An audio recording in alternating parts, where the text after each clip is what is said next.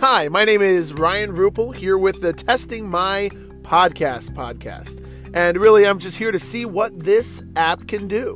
Uh, so, today we're going to be talking about speed bumps, fire hydrants, and railroad tracks, and what these three things have in common. There's quite a conspiracy behind these. So, if you want to find out more about these things, make sure you stick around, make sure you listen. What is going on with the speed bumps in America? It's crazy out there. I also want to see what this app can do, maybe what sounds I can add. Yay! Or what music I can put in the background. So stick around so we can discuss this further.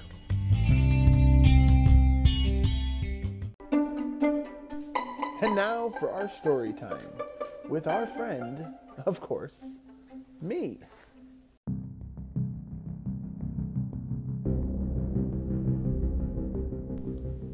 Suddenly, as I reached the edge of that cliff, it's at that moment I realized there was something behind me.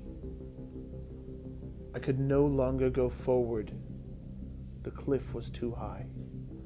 I turned behind me to face to face the unspeakable.